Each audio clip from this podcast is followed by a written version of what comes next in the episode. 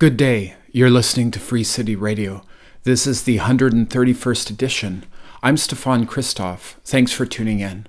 On the program today, I'm going to be sharing a conversation that I recorded in Berlin with sound artist and musician Noor Sokhun, who has long been experimenting with sounds across borders. During the pandemic, did a series looking at the ways that lockdown affected residents in Beirut and other cities around the world. Noor is right now living in Berlin. Her work is wide ranging and looks at the intersections of space in cities and the sounds that define our lives often we are not as aware of our sonic environments in the city. And I love the work of artists like Noor who make us think more critically about the sounds around us. Here's our conversation recorded in East Berlin this past summer. So we are in East Berlin and we're c- close to one of the old boulevards. Um, Noor, you have recently relocated from Beirut to Germany um, as a sound artist, um, and your practice um, involves many different types of spaces from theater to radio broadcasts to online creations. Um, but I guess first, just for people who are interested in knowing a bit about who you are and your work, can you just introduce yourself and just share a bit about what you do as an artist? Hi, uh, my name is Noor Sokhun. I'm based between uh, Berlin and uh, Beirut. At the moment, spending a bit more time here, getting used to the city. Um, yes, and I do uh, a lot of things. My practice is mainly research based, uh, with a primary focus on sound. Uh, as part of my research process, I interview uh, a lot of people depending on the topic from activists to environmentalists um, to um, musicians. It depends on what exactly i'm working on uh, and then these are the people i tend to interview and i also uh, do sound installations performances um, music compositions and uh, video art as well and uh, publications like that's that's a new thing i've been working on since the pandemic this has been a new thing like thinking about um, online contexts for sound and how to work with uh, interview material um, and uh, like do this kind of storytelling um, with interview material and soundscapes Okay. i'm very interested in this approach uh, of working yeah Wow. Well, storytelling and soundscapes was one way that you, as an artist in Lebanon, dealt with the pandemic. And you had this sort of collaborative project where you had people record their experiences about lockdown in, in different places, diaspora. Um, yeah, can you just describe a bit that project and, and how it came about, uh, how you developed it? Um, I'm part of a collective called Heya. Uh, it's founded by Gillian Sellner. Uh, she's doing a PhD in Goldsmith, and we're somehow a part of her PhD and her research. And I work with Gillian a lot, so Gillian and I uh, basically applied for this open call, and we were talking about how different her experience um, of lockdown is compared to mine or the other people in the collective. Um, Yara at that time was in Cairo, and we have another member, Zainab, she's in Istanbul. Um, and just how different it is. So Gillian and I decided to apply for this um, grant, and we got it. And uh, it's just, uh, it was really interesting. At first, we thought maybe this is really crazy because we applied for it in the very beginning of the pandemic, and we didn't know how long it was going to last. We thought it might last just three months, and and now somehow the, you know the archive became more valuable. Um, and uh, when we had collected the material uh, from the people in Lebanon specifically, the blast was also a part of their story. Uh, The blast, for people who aren't aware, can you just yeah, Uh, I'm the- sure people will remember there was an explosion in Beirut. Yeah, on the 4th of uh, August 2020, there was an explosion, which was during the time of uh, Corona, uh, which is, uh, yeah, like the third biggest explosion in history. And um, so there was a you know their experience many people had relocated to the mountains uh, after the blast because they lost their homes or needed to be somewhere where they felt safer. Um, while when you hear experiences from the people in the uk and hastings where gillian is based it's very different. Um, it was also difficult for them of course but it's it's a very different kind of um, like their their daily uh, struggles in the pandemic were very different for us. We weren't. Um, I never felt like in Lebanon we ran out of toilet paper because people were uh, collecting um, toilet paper because they were worried they were going to run out. It was just like the worries were very different in that sense. It was more about just um, like feeling safe, being away from the city where everything happened. Um, and if we run out of something, it's because uh, like there it's not because of the pandemic but it's because of the political situation in the country. Uh, but I think also the amazing thing about this uh, exhibition was that I couldn't make it uh, to Germany and Gillian couldn't make it to Germany as I was supposed to come here in um, June 2020 but I never did. So the whole exhibition was done without our presence there and we had done an, an installation with tapes with parts of their recordings and uh, the organizers running the space in Dusseldorf were nice enough to set it up with us, and we were online with them. And we had also done a sound walk and a workshop without us being there. Um, so it really opened up a lot of doors as to how you could work online and also connect with people. And I think also the most beautiful thing is how people took the time to share their stories from Lebanon and from Hastings uh, that are very intimate um, stories from their you know experiences of isolation and then you know in Lebanon and, and then and in Hastings and then you have you know of course the PTSD situation and how they're feeling. Mm-hmm. I didn't really ask them to describe much about the blast, but many people spoke about it. Um, mm-hmm. yeah, so that's yeah, that project. Yeah, yeah, but uh, I mean, I guess with the Heya Collective, we've been working online for many years, even before the pandemic. But it's just amazing how the pandemic made it more uh, uh, normal, and so people started to approve it. Um, it became more approved uh, globally. But we were doing uh, network performances for the last four years, mm-hmm. four five years. It's been it's been a few years. wow! Wow! Yeah. So. There's this um, historian, uh, who, Carlo Ginzburg, who talked about this idea of space time being different. So, this idea that, like, I think often it seems like when there's a conception of reality, let's say, like from a Western context, thinking about how was the pandemic in Lebanon, there's this understanding that that was the same reality, that everybody was dealing with the pandemic but in fact, the space time is so different. Um, there's a multitude of crises that people in Beirut and across Lebanon have experienced over generations now and have, have dealt with it in different ways. Um, but in terms of trying to understand how the pandemic impacted different places in different ways, because the reality is just totally uh, an alternate situation uh, in some ways. Could you just talk a bit about about when we think about this moment of the pandemic? Um, any thoughts about how sound can transmit the difference in experience, the difference in what people dealt with, how they grappled with uh, reality. You know that given the history is so different. Yeah, it's interesting you're saying this because now I have to. I'm traveling back in time.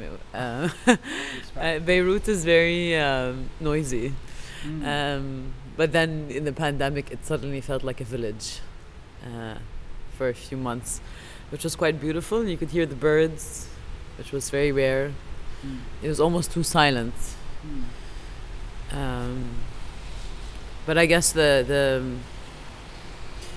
the thing that was frustrating for us is that uh, the pandemic uh, became an excuse for the government to tell us that we can't protest, or not that we would listen, but like it, it started creating more problems. So the pandemic silenced a lot of things uh, until the blast came, and then it felt a bit like, wow, okay, I guess we were, yeah.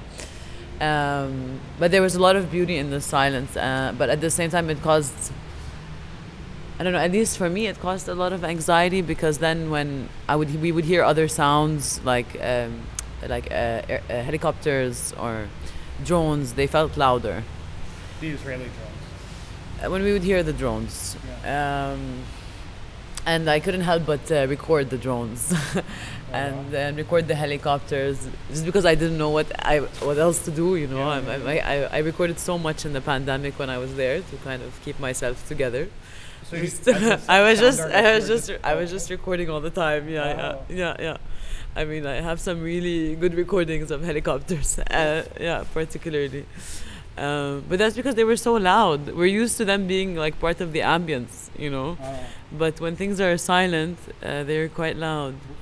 And um, yeah, I mean, there was a lot of emptiness and the lack of sound. And so when the sound came back, uh, there's comfort in that. But unfortunately, it was a very loud sound when things uh, slowly started to open up again. Um, but from coming here, uh, like for example, being in Berlin in November, or just you know, I noticed how different the pandemic is here, like how restricted it is, how how in Lebanon for us it was like the least of our our worries because there's so many other worries. So the pandemic just felt like one of the things. It didn't feel like such a serious thing.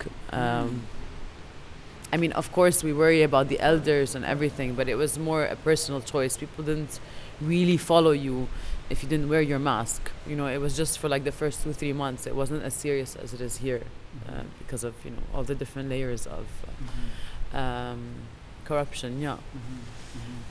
Um, but the silence was definitely so loud uh, during this time. wow. Um, yeah.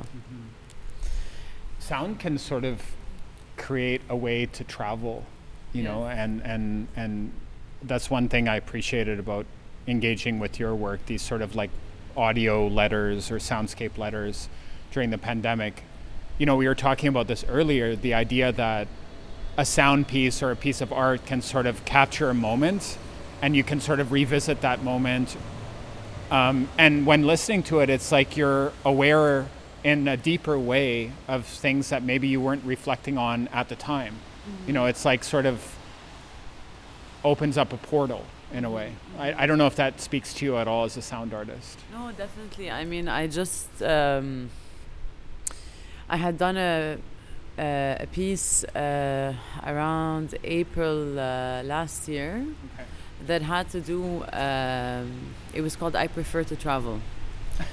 That, there's a lot of irony in that, and Wow. then it was for Be- commissioned by Beirut Art Center, and then they reached out to us this year uh, to have a conversation with someone about the work, and so I decided to have a conversation with. Um, uh, Cynthia Zaven, a very, very talented uh, composer. And um, it just happened that when I played in Frankfurt in September, that she was there and I got to know her. And that's when I really traveled. Cool. Uh, and then I somehow ended up staying in Germany. Oh. And so I decided to have the conversation with her um, because she was also commissioned this piece. And it just felt, she really encouraged me to stay and find a way, like, to be in two places at once somehow, which I'm still figuring out. Um, but yeah, that piece was called "I Prefer to Travel," and and when I did it, I don't know if I really meant. I don't feel like I really meant that I wanted to leave. I didn't want. I never felt that I wanted to leave, but I just sometimes prefer to travel. Like at Mm. least in my mind, that's what I I do with the sounds. Um, but when I look back now, when I listen to the piece, it's almost like um. I mean, when I'm in Beirut, I'm collecting a lot more sounds than when I'm here. Uh, for example, and somehow the the the archive like the the everything on the hard drive or on the computer's memory is kind of like my little i don't know it's like the umbilical cord that keeps me attached you know that keeps me um, connected. And uh, we were talking about this and uh, and it's just it's just funny because when i did this piece and i called it i prefer to travel i had no idea that i was going to be you know here in berlin today. Um, trying like being in two places at once somehow. Um, but yeah traveling with sound is uh, it's all uh, it's all we can really do. I mean that's the that i hope that makes sense somehow but it is. I mean this is why we do it. To travel. To travel no? There's nothing better than that. Um, and especially when you listen back to uh, field recordings um, uh, and specific dates or specific times. Um, like when I moved to uh, after the blast, I moved to another house, and um it was like In on the, in Beirut, yeah, uh, in Ashrafiyya as well, and uh, I was living next to the highway. So I also did a lot of recordings there, and every day on the hi- like on the highway, you would understand what's happening in the city based on what you're hearing on the highway. If there's a lot of honks, that means that oh, there's a crisis at the gas station. If there's many ambulances, there might be a fire somewhere or um, like some kind of situation. If there's many helicopters, then someone from the government is moving around the city. Uh, if there's you know, and I could just tell all of this Through sound. through sound um, from the balcony, Wow. and uh, Hmm.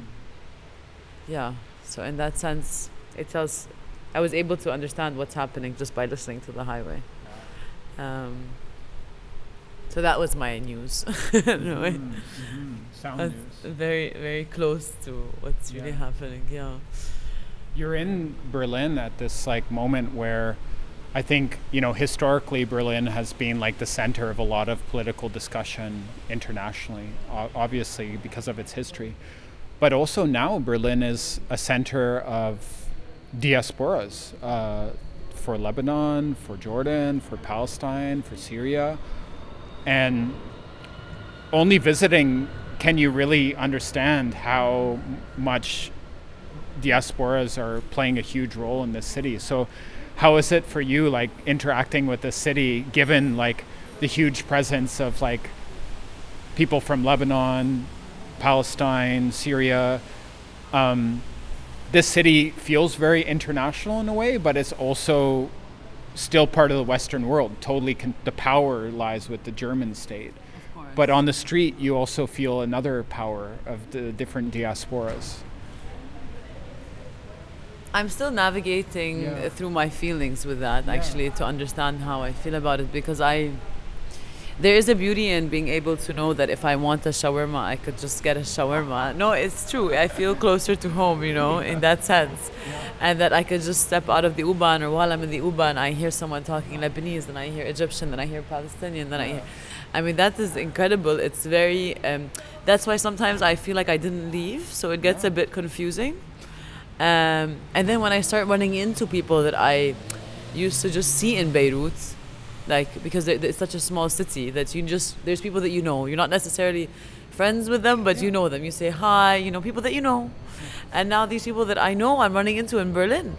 So that becomes so confusing in a way. So it's it's um it's beautiful, but it's also painful because it's a bit like we all, uh, many of us had to leave, not because we necessarily wanted to leave, but uh, um, to try to find uh, security elsewhere.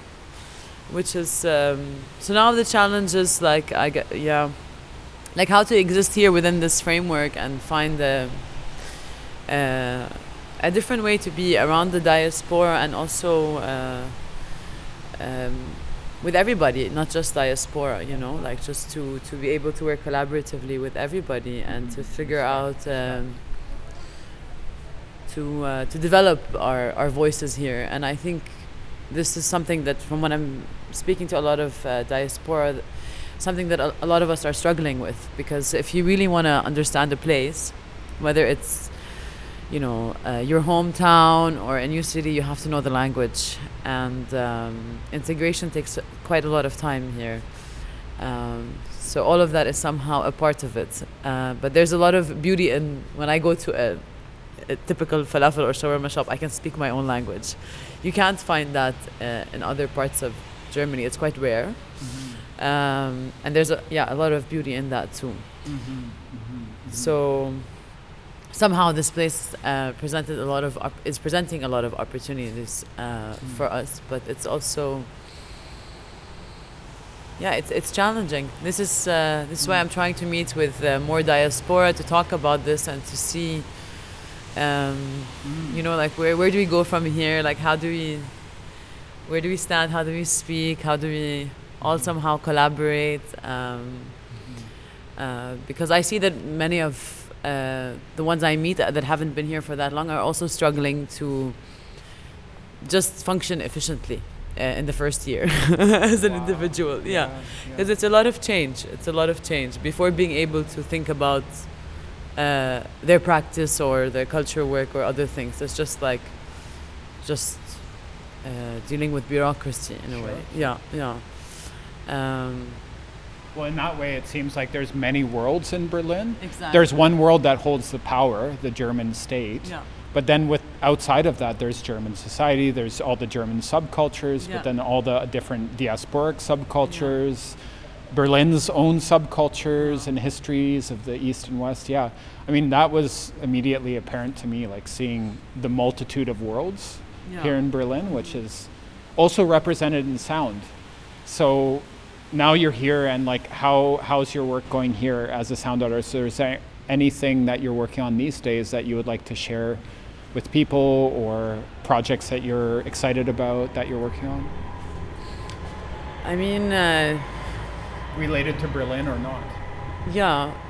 I mean, Berlin is the first place I ever felt uh, that I oh I want to produce an album.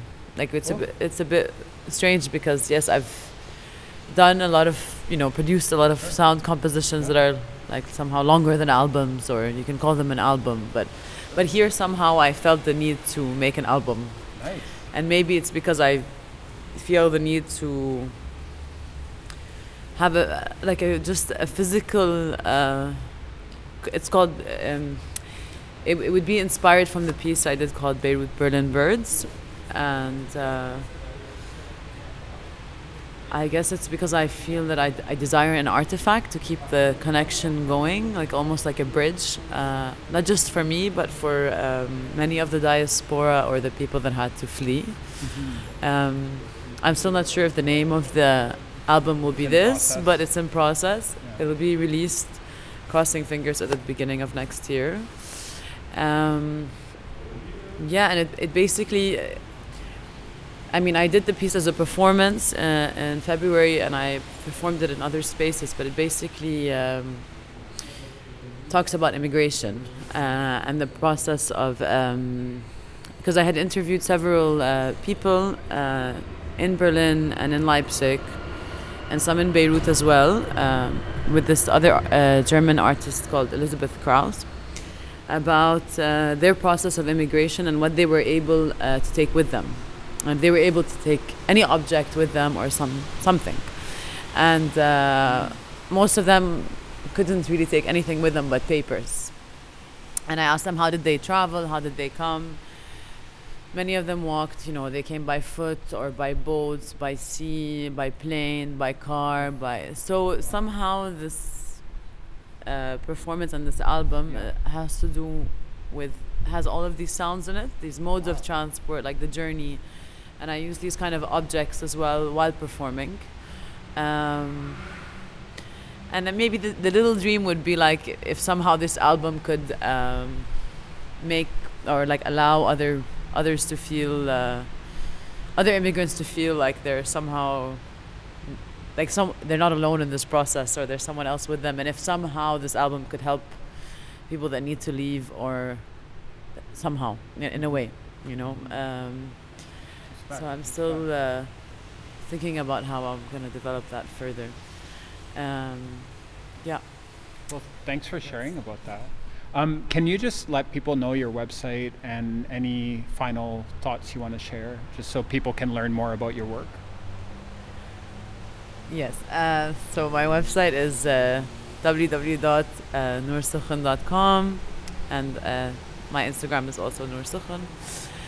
And um, yeah, I guess uh, I guess the la- the last thing I would like to share is that um, yeah, I would like to say thank you for listening Oh. and uh, and uh, um, yeah, I try to uh, try to if you're living in a city or if you're living in the countryside, I don't know where you're living, whoever's listening, but try to remove your earphones and listen uh, around you because everything keeps changing uh, so much, especially in the last two years. Um, and uh, yeah, Nice. Yeah. Thank you. thank you.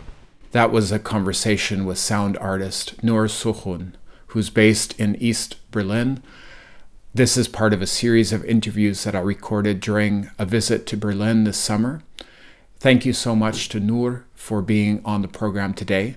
Please visit our archive and audio online at soundcloud.com slash free city radio. There you can find links to this interview and information about Noor's practice. Free City Radio is a weekly program uh, that you can hear on CKUT 90.3 FM uh, on Wednesdays at 11 a.m., on CJLO 1690 a.m., also in Tiohtià:ke, Montreal, broadcasting on Tuesdays at 1 o'clock, also on CKUW 95.9 FM in Winnipeg, Treaty 1 territory of the Metis Nation. That is broadcasting on Tuesdays at 8 a.m. CFRC 101.9 FM in Kingston, Ontario on Wednesdays at 11:30 and most recently on CFUV 101.9 FM in Victoria, BC at 9 a.m. on Wednesdays. Thank you so much for tuning in. You can find our archives, as mentioned, soundcloud.com slash. We are on Apple Podcasts and Spotify. You can find us there. Just look us up. And I will go out with the sound work by Noor Sukhun. And uh, I'll talk to you next week. Take care.